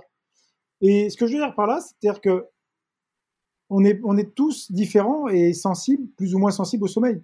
C'est là aussi, quand tu vas faire une épreuve, comme le tort des géants, le premier va mettre 75 heures et j'ai appris qu'il avait dormi des fois que qu'une heure ou voire presque pas du tout quoi. C'est impressionnant. Mais euh, la personne qui va mettre 100 heures, tu vois, enfin, il va pas dormir beaucoup, mais il faut se préparer à ça. C'est-à-dire que à un moment donné aussi dans sa préparation, est-ce qu'on peut vraiment se préparer à un manque de sommeil? Moi, j'y crois pas. Il faut plutôt faire justement des cures de sommeil, bien bien dormir avant, auparavant. Et que finalement, il faut se mettre euh, un process en cours, c'est-à-dire que dire que je vais dormir à un moment donné, je, je sens que la fatigue arrive, je me pose une heure, je mets euh, un réveil, je fais une heure, il faut par contre quelqu'un te réveille ou que toi tu puisses te réveiller parce que tu peux dormir 6 heures et c'est ce qui arrivait à un gars ici, j'avais préparé. Il pensait avoir dormi une demi-heure, il en avait dormi 6 ou 7. Tu vois? Donc, faut, faut se faire réveiller euh, et, et, repartir, tu vois. Enfin, donc, le truc, c'est que ça, ça, en amont aussi, ça se prépare. C'est-à-dire, mais aussi, c'est ce qu'on disait tout à l'heure, c'est que il a, il a vécu ça, c'est une nouvelle expérience pour lui, et il a appris des nouvelles choses, quoi. Tu vois, donc euh, voilà, c'est intéressant. Ça doit être génial de se réveiller au bout de 6 heures en, ayant l'impression d'avoir dormi qu'une demi-heure ou une heure. Il doit y avoir un effet de déconnexion euh, totale ou limite tu sais plus où es, tu sais plus comment tu t'appelles. Ça doit être génial. Ouais, ouais, ouais. bah lui, il est peut-être un peu dégoûté parce qu'il a passé la ligne, tout le monde avait remballé, donc euh, peut-être que euh, c'est vexant. Il, de, de, à mon avis, il fait un peu la gueule parce qu'il devait faire un chrono. enfin, il voulait faire dans les, dans les, dans les 35 heures au Grand Raid, tu vois. Mmh. s'était dit une demi-heure, une heure, et voilà, et, ça, suffira, et je pourrais faire 35-36 heures. Voilà, donc bah, 6 heures dans, dans, les, dans le museau, c'est un peu dur. Euh, mais, mais, mais euh, effectivement, le, le ce, ce cadre-là, si tu veux, de, de, faire des épreuves comme le Tour des Géants, euh, 330 km avec 20 mètres, c'est sûr que il faut, faut, déjà se projeter en se disant qu'effectivement, le sommeil, ça va être très, très difficile. Quoi. Parce que les conditions aussi dans lesquelles on est, euh, est-ce qu'on est capable de s'adapter aussi à, dormir n'importe où? Non. Euh, on ne peut pas dormir dans le froid euh, ou des conditions de bruit. Voilà, c'est difficile. Mais, tu vois, par exemple, sur la Barclay, un des finishers, des 15 finishers, depuis 1986, hmm. c'est quand même 200 hein, km, il dit à un moment donné, je suis dans le cinquième tour. Tu sais, il y a cinq tours à faire. Hmm. Je suis dans le cinquième tour je ne veux pas spoiler le film, mais c'est important, c'est intéressant. Et il dit, bah, pour réussir, en fait, je sais que si je me mets dans, j'ai besoin de dormir. Je peux pas faire autrement. Il faut que je me mette un quart d'heure de sieste, 20 minutes. Sinon, je, j'arriverai pas. Mais il faut que ça soit un quart d'heure, pas plus. Le problème, c'est qu'il dit, si je, je vais m'endormir, je suis tout seul, j'ai personne à me réveiller, etc. Qu'est-ce qu'il fait? Il dit, je vais aller en haut de la crête, là où il fait le plus froid, là où il y a le brouillard, là où il y a la flotte, et je vais, comme, je vais dormir. Comme ça, je suis sûr que je vais pas rester dans le confort et que je vais pouvoir me réveiller. Il a dormi, Hmm. certainement, Suffisamment. un quart d'heure suffisamment ce qu'il lui fallait, mais dans des conditions pitoyables pour qu'il puisse se réveiller et repartir. Et il a terminé les cinq tours. Donc pour éviter l'effet Gary Robbins et euh, être disqualifié pour 6 secondes. C'est ça. Mm. C'est ça. Mais j'ai le bouquin juste à côté de moi. hein, donc, Ouais, euh. D'ailleurs, si tu as, si l'info, euh, c'est do- donc le, le livre Les Finishers. C'est ça. euh, faut que j'envoie un message à une copine pour qu'elle l'envoie à son mec, pour qu'elle l'achète à son mec, parce que même lui savait pas qu'il existait et c'est une grave erreur. Et tout à l'heure, tu parlais de prendre des, des douches froides. Euh, Ouais. c'est plusieurs témoignages dans le, dans le bouquin, notamment John Kelly, qui explique qu'il s'était vraiment mis dans ces conditions-là. Bah, c'est euh, lui, ça- c'est John Kelly que ça? je parle. C'est lui Ouais, qui, euh, dort là-haut. euh, voilà, c'est John Ouais, il s'était mis dans des conditions Je ne d'inconfort. pas absolu. spoiler, mais tu l'as dit donc. Et moi, ce que j'aimerais savoir, tu vas pouvoir spoiler à ton tour si ça t'éclate. Euh, Est-ce que tu as l'info sur la, la disponibilité du film hors euh, site de l'équipe? Est-ce qu'il va être sur une plateforme euh, en. ouais, en certainement, mais pour l'instant, je, je, je, je sais pas trop. Je sais que j'étais avec Ouais. Frédéric Berg il y a deux jours. Ouais. Avec, euh, et euh, ils sont en plein dedans. euh, mais j'ose espérer qu'à un moment donné, ça va sortir sur une plateforme. hein. Mm. Ouais, Et cours, pareil c'est pour le, le film, pareil pour le film de Ludo. Est-ce que tu sais quand il va être euh, dispo? Parce qu'il a l'air génial aussi. difficile euh, parce qu'en fait, il est en négociation et là, si tu veux, c'est c'est des aspects commerciaux qui m'échappent. Et, euh, et, et fait- c'est vraiment avec eux que, voilà, avec. Andy Collet, son frère, etc. Mais, Ouais. mais Bon, bah, je pense que de toute façon, il y a tellement de demandes qu'à un moment donné, ça va sortir quoi, enfin, à, à grand public.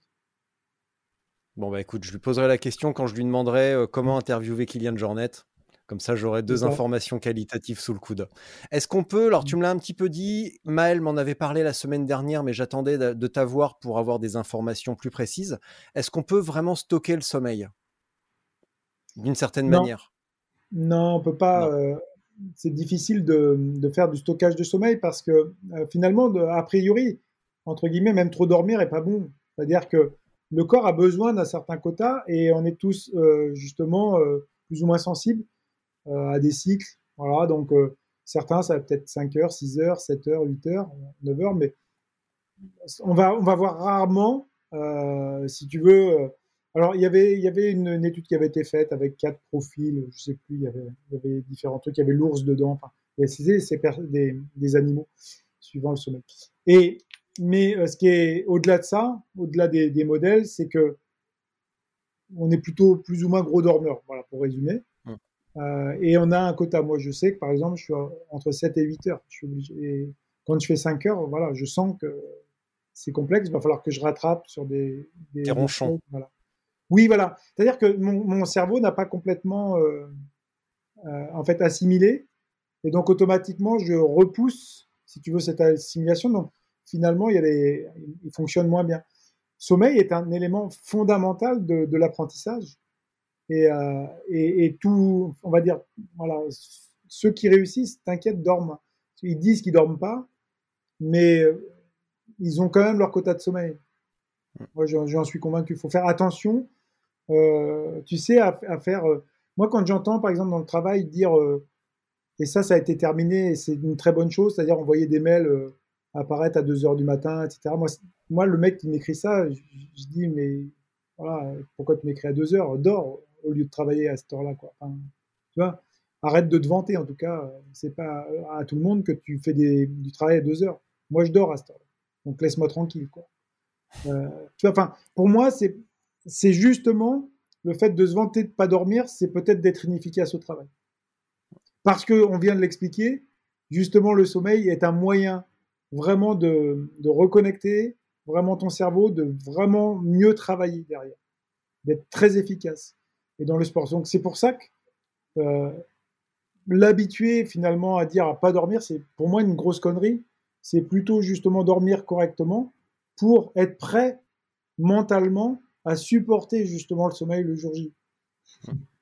C'est ça. Et si on reprend la stratégie euh, Barclay, euh, je m'arrête un petit peu, alors pas forcément des- dans des conditions déplorables, mais finalement la stratégie micro-sieste, euh, est-ce que c'est pas vraiment une des meilleures stratégies? Ou est-ce que euh, le... Après tu vas me dire ça dépend, il faut tester, je commence à te connaître, ou une combinaison des deux Oui, ouais. Mhm. Mais la, difficulté, tu l'as souligné un petit peu tout à l'heure, c'est comment on peut découvrir ces trucs-là? Parce que les athlètes de haut niveau euh, bah, ont pas cette problématique parce qu'ils dorment pas quasiment. Et, nous, les clampins, comment on fait pour déterminer ce qui nous convient? Parce que c'est quand même très difficile de se mettre dans les conditions d'un ultra et de dire à femme et enfants, euh, bon, vous inquiétez pas, je reviens dans 4 jours et je vais dormir 15 minutes. Et même moralement, la, la, course, les événements organisés sont aussi faits pour ça. C'est sortir du cadre euh, de la routine et de faire des choses hors cadre. Euh, ça paraît quand même difficile de se préparer à pas dormir ou d'expérimenter les micro-siestes à la maison avec une sortie quotidienne. Et de rentrer à la maison et de rester dans le salon et de pas dormir. Ça paraît compliqué. Ouais, ce que tu comment on fait pour, euh, mmh. pour les clampins Comment on fait pour trouver cette phase de test? Pour déterminer ce qui nous plaît, ce qui nous plaît pas et ce qui nous convient pas euh, de toute façon, tu pourras jamais retranscrire la compétition à l'entraînement. Ça, c'est une première bah chose. Euh, que ce soit d'un point de vue physique, mental, etc. Ce jour-là, ce qu'il faut, c'est être programmé à le terminer. Donc, euh, déjà, il y a un travail en amont et on pourrait revenir justement sur un euh, 10 podcasts sur les outils mentaux. Mais, quand tu veux, quand tu veux, Eric. mais ce que je veux dire, c'est que ce que tu évoques, c'est intéressant, c'est une piste intéressante. C'est-à-dire que pour moi, par exemple, dans la préparation Grand Raid, il y a une phase, il y a une phase importante qui est euh, qui démarre au début juin. Alors, je vous rappelle, le Grand Raid, c'est fin octobre. Euh, début, de, début juin à, mi-septembre, on va dire, c'est une phase de travail spécifique. Je vais dans la montagne au plus possible, c'est-à-dire que j'ai terminé toute la phase de prépa physique, de travail de course à pied, de conditions physiques, etc. Et là, dans cette phase-là, bah, je vais essayer d'aller quand même le plus possible, voilà, en alternant, en fonction de son emploi du temps, mais et de temps en temps, euh, mois de juillet, si j'ai le temps, euh, je vais aller me faire deux jours dans la montagne, si je peux. Euh, je, vais, je vais me faire un petit séjour un peu en ermite. Voilà, enfin, je vais, je vais prendre ma, ma tente, mon machin, je vais dormir en montagne, etc.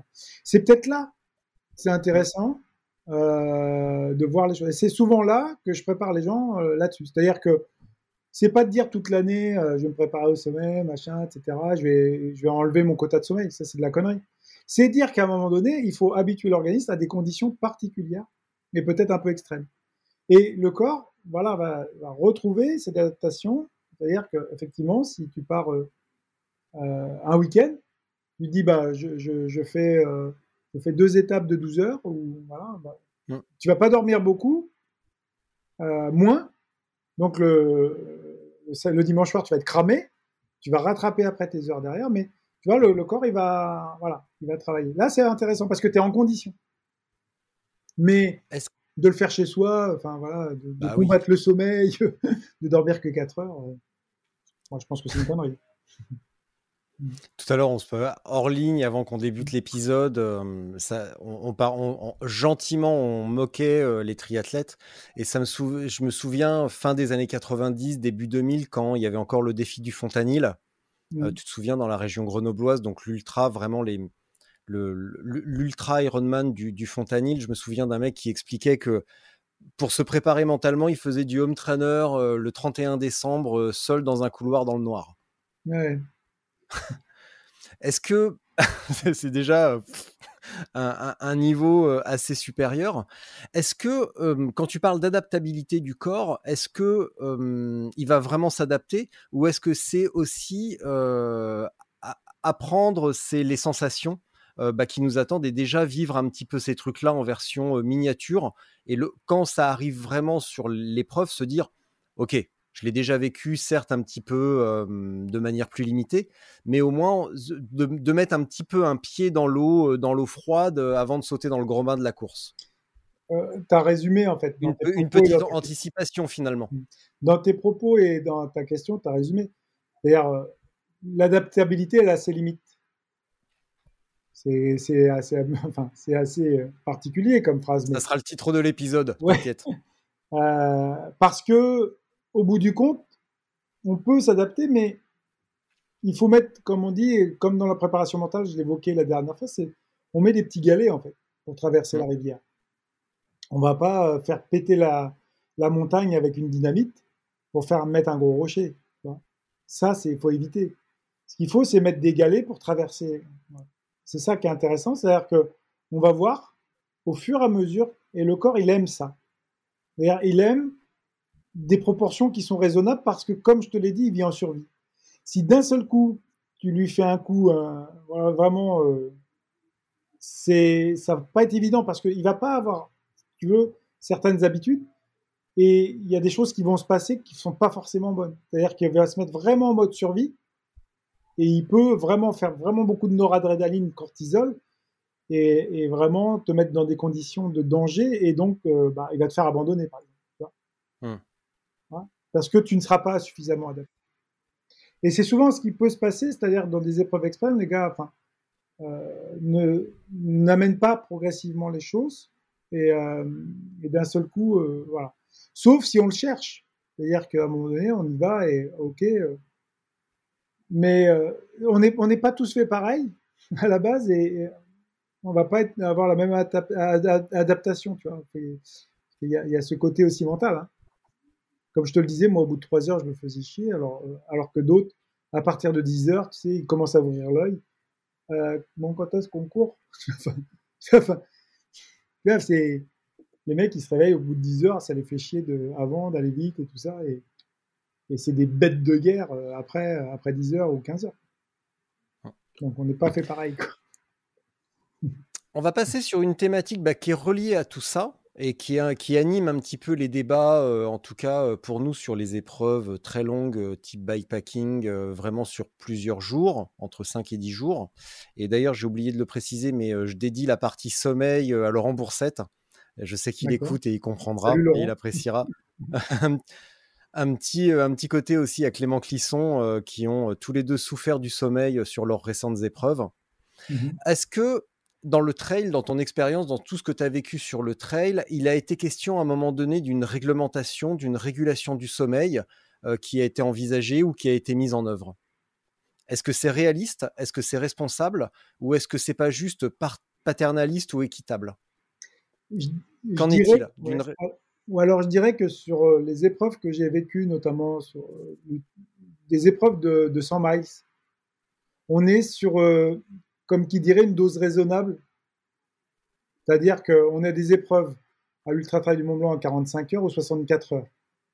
On est sur le domaine du raisonnable. C'est-à-dire qu'on imagine au Grand Raid 64 heures, c'est raisonnable parce qu'on sait que la personne va dormir. Tu vois? Sur 45 heures, on sait qu'il va pas beaucoup dormir, mais il va faire que deux nuits.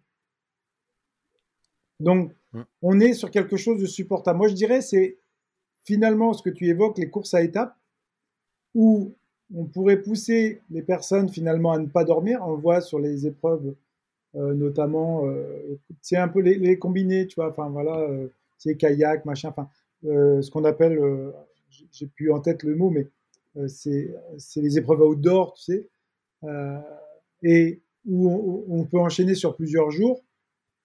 là, je pense qu'il y a, on le voit par exemple, il y a eu un, le raid, hein, ici, il y a un raid. oui, le, raid. Alors, raid multisport à La Réunion, par exemple, ils arrêtent le soir. Donc, euh, quelque part, c'est une volonté de dire on va vous préserver parce que après, tu vas aller dormir dans ta montagne, dans ton bivouac, etc. mais on, on stoppe à un moment donné la course parce qu'on va permettre de dormir. Donc, voilà. Euh, c'est là où, si tu veux, dès l'instant où on met en place un règlement qui ne permet pas de ne pas dormir, par exemple, 5, euh, 6 nuits, 7 nuits, on peut mettre en danger. Parce qu'on sait très bien qu'il y en a qui vont pas dormir. Parce que le fait de. On est sur du mimétisme, et on va se dire, les autres, bah, ils vont pas dormir non plus. Et on est sur une surenchère mimétique, c'est-à-dire de dire, bah, moi, si je m'arrête, bah, les autres, ils vont continuer.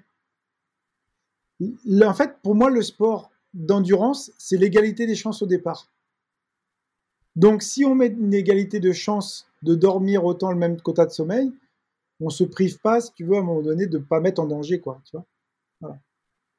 Je trouve intéressant la démarche aussi d'un organisateur de voir ça. C'est-à-dire, dès l'instant où l'égalité des chances, euh, au départ, elle perdure, on est bon. Mais on commence à mettre des règlements qui peuvent être dangereux parce que, voilà, il n'y aura pas une égalité face au sommeil aussi, hein, pour certains déjà. Mais euh, après, c'est parfois, souvent aussi, ce qu'on voit, c'est les défis personnels. Hein. C'est-à-dire que on va aller chercher le record de celui qui va moins dormir. comme je te disais, faire 500 bornes dans le cul la dernière fois, ça t'a marqué. Mais voilà, faut, faut être très très vigilant par rapport aux défis en fait. Faut qu'ils aient du sens, faut qu'ils voilà. Euh, je pense que quand euh, as, je crois que tu as aussi euh, aussi notre ami trailer le Vosgien Stéphane Brognard. Il, son défi, il est pensé. Il est pensé en termes de, de, sommeil, il est pensé en termes voilà, vraiment tout est planifié quand même. Hein. Le mec, il n'y va pas les mains dans les poches. Hein. Quand, tu parles de, bah, d'égalité des chances, je suis parfaitement mmh. d'accord avec toi. Mais si on prend par exemple, bah, cet été, il y a eu la Race Across France. j'ai fait un épisode avec, avec Clémence qui, bah, qui, qui, gagne chez les filles, avec Guillaume, un ex très bon trailer qui s'est remis à la course à pied cette semaine d'ailleurs. Salut Guillaume.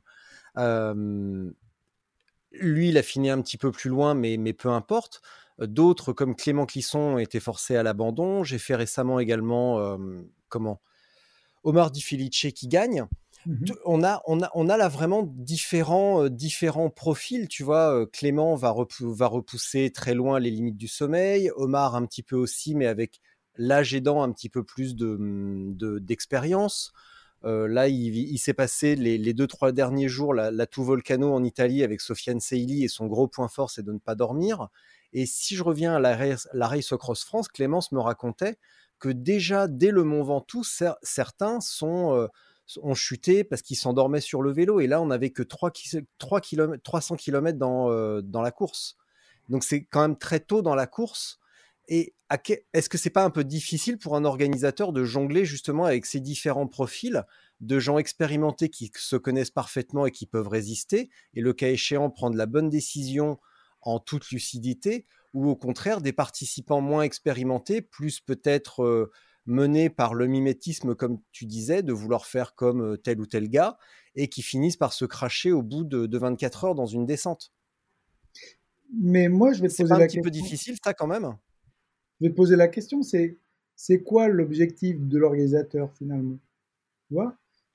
Oh, ça, je, peux pas répondre sans me fâcher avec l'organisateur. Non, mais tu vois, enfin, pour moi, c'est important, c'est-à-dire qu'est-ce qu'on va à un moment donné chercher? Est-ce qu'on va chercher finalement à mettre euh, les pratiquants dans des conditions un peu extrêmes, mais qui restent quand même une extrême de masse?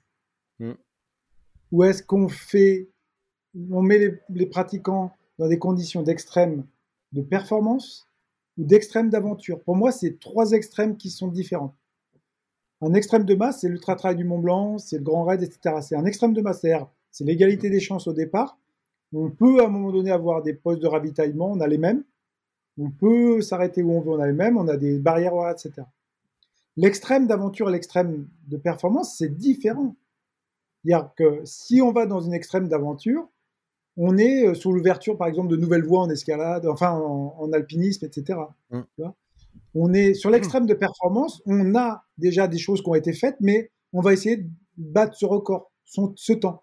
C'est-à-dire, j'ai traversé l'Atlantique ou j'ai traversé le désert, il a été fait en temps d'heure, je vais essayer de le faire en moins d'heures. Ça, c'est un défi euh, humain et ça reste dans nos, dans nos gènes, c'est-à-dire on a besoin de, de sortir d'une zone de confort et ce qu'on appelle aller chercher des limites. Mais encore faut-il le définir. Dans quel extrême l'organisateur veut se mettre? S'il est dans l'extrême de performance, on n'est pas dans l'extrême de masse. C'est-à-dire que des règles peuvent être dictées et dire voilà, là par contre, euh, bah, les conditions, euh, c'est un peu démerdez-vous les mecs, hein, parce que mmh. on sera peut-être pas là pour vous aider euh, là. et souvent, les défis sont faits d'extrême de performance. Ce que Kylian a fait, par exemple, sur, sur l'Everest, etc., c'est mmh. l'extrême de performance. Hein on n'est pas du tout dans l'ultra-trail traditionnel. C'est difficile comme question. Hein. Là, mm. ça, anime un petit peu les débats euh, ces derniers temps. Mm. Et, c'est, euh, mm. et à t'écouter, alors que tu as une longue, longue expérience et une perspective euh, très vaste, c'est difficile de, répondre à ça finalement. Que faire avec cette question du sommeil dans l'ultra? Ouais, c'est moi. Enfin, je pense que si tu veux sur les épreuves d'extrême de masse, euh, on l'a résolu ça. les mm. gens travaillent, enfin les, athlètes, les coureurs travaillent dessus. Ils savent maintenant, ça c'est quand même bien euh, entre guillemets. Euh, maintenant, c'est rentré dans les mœurs le fait de, pouvoir faire des siestes. Euh, les gens dorment une heure, deux heures. Ils savent qu'il faut dormir. ce qui est plus délicat, c'est les épreuves de la surenchère du long qu'on évoquait, c'est-à-dire un tort des géants. là, on est on est plus sur un mode trop couru, on marche beaucoup. Mais par contre, c'est là, c'est il y a une grosse amplification de cette, de cette donnée-là, c'est-à-dire du sommeil. Et d'ailleurs, euh, Grégoire Millet a travaillé sur le tort des gens et je trouvais ça intéressant. Il s'est rendu compte qu'à un moment donné, le corps, des fois, était même presque moins fatigué que sur le tratrail du Mont Blanc. Mais si il arrivait quand même à, avoir un petit peu de quota de sommeil, quoi. C'est-à-dire mmh. que euh, il se ressourçait en deuxième partie. Des fois, on pouvait être très bien, quoi. Tu vois, c'est assez, assez fabuleux. Il y a une adaptabilité, mais c'est juste résoudre le problème du, problème du sommeil, quoi. C'est pas une question, parce qu'il y a, y a une intensité qui est moindre, et on peut euh, restaurer quand même, je pense, dans la course. D'ailleurs, il y a toute une problématique de restauration. Est-ce qu'on arrive vraiment à restaurer, tu vois, la synthèse protéique et tout ça C'est des questions que j'ai posées à des gars de l'INSEP qui n'ont jamais su me répondre. Tu vois? On ne sait pas. la synthèse protéique, c'est important. Tu reconstruis ton muscle enfin, et euh, est-ce qu'on arrive à le faire dans une épreuve? Ah, Moi, je ne sais pas encore. Eric, on va devoir conclure dans pas longtemps parce que j'ai un truc à 14h15 et je ne vais pas t'immobiliser non plus encore toute l'après-midi, surtout que toi aussi tu as des échéances. Euh, si on parlait, alors pareil, hein, je reprends les, thématiques du congrès, euh, du congrès de Caen, hein, je me foule pas trop non plus. Euh, si on parlait de dopage légal en ultra trail et donc par extension dans nos épreuves, dans nos pratiques ultra et longue distance à vélo, est-ce qu'on peut vraiment parler de dopage légal?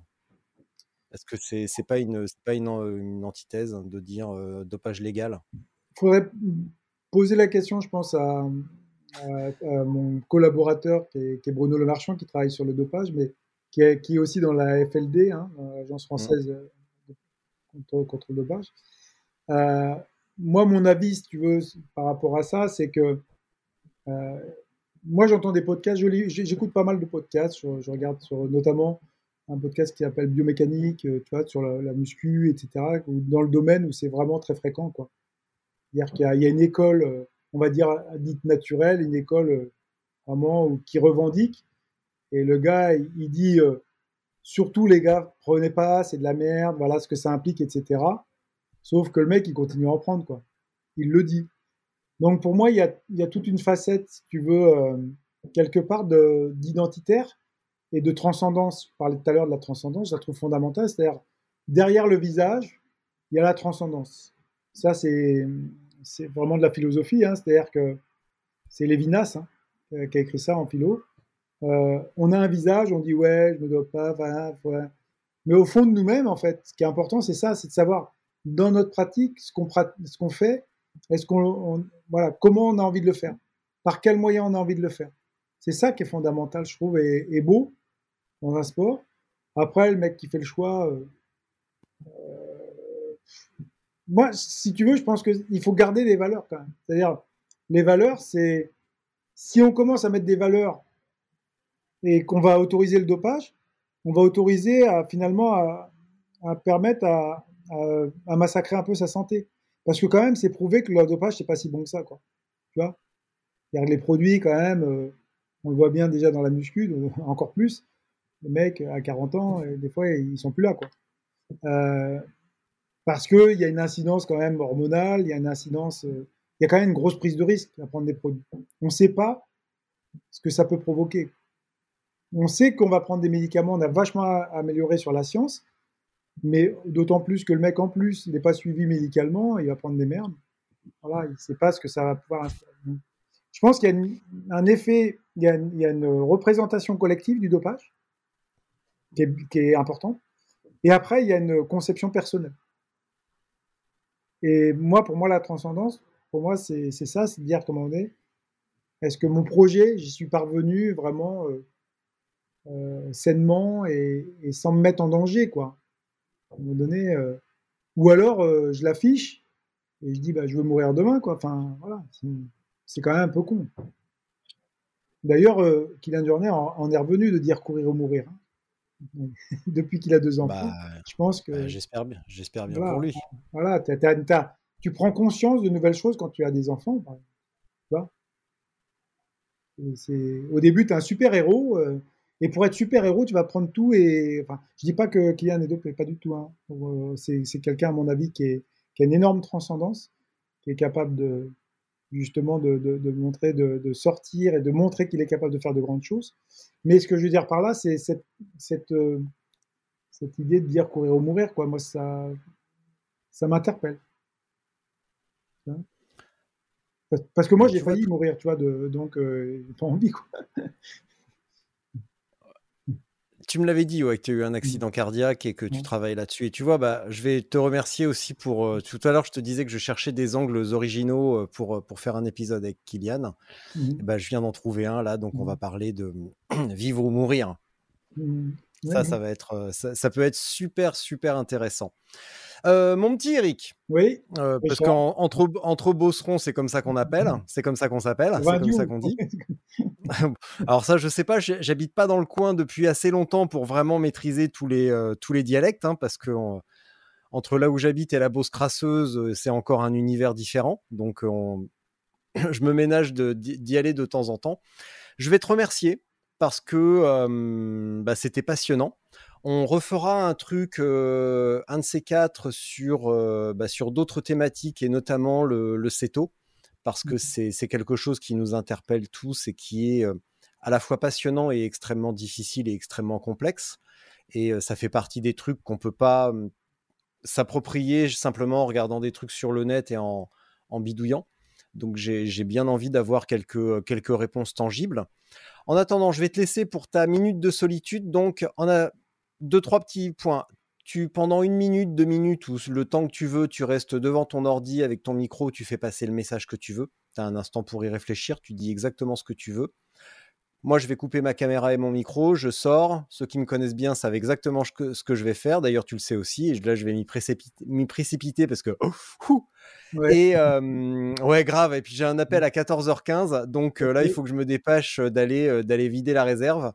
Et tu laisses cet onglet ouvert. Tu laisses ton ordinateur tourner. Tu laisses le truc.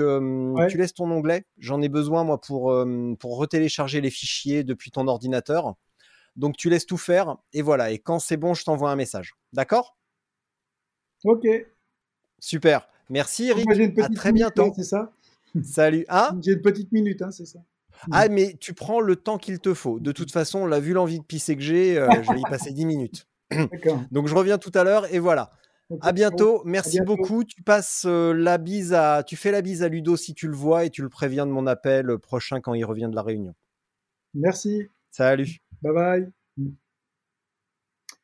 Ok, bah écoutez, euh, je dois rester un petit peu seul. Et bah, c'est pour vous remercier de, m'écouter, de remercier Richard pour, euh, pour ce, podcast sur une communauté bah, que je connais un petit peu moins, mais qui, je pense, euh, est une grande famille, la, grande famille de, de l'ultra-distance, la famille de, la recherche des extrêmes. Et en fait, voilà, je suis très, très heureux de, pouvoir euh, vous apporter quelques éléments et j'aurais aimé aussi vous, vous avoir aussi par des questions, des questionnements. C'est peut-être que ça, ça viendra. Alors n'hésitez pas à, aller, aller voir sur, sur, les, réseaux sociaux. Donc euh, voilà, je suis sur euh, Facebook, LinkedIn, un petit peu moins sur Instagram et puis et puis voilà, il y a aussi des, pas mal de choses sur lesquelles je travaille en ce moment, et notamment sur, euh, sur les neurosciences et le côté mental, puisque je fais aussi de la préparation mentale. Donc euh, voilà, si vous avez des questions par rapport à ça, et notamment le mental et les émotions dans euh, les épreuves d'ultra-distance. Voilà, bah, je vous souhaite une très très bonne journée, bah, si, podcast est passé en journée ou en soirée. Et je vous dis, bah, voilà, bravo pour tous vos défis, bravo pour, euh, pour euh, finalement euh, votre maintien en forme pour réaliser ces défis. À très très bientôt, j'espère, sur, sur le podcast de Richard et, le podcast Spotzel. À bientôt toute la communauté. Bye bye.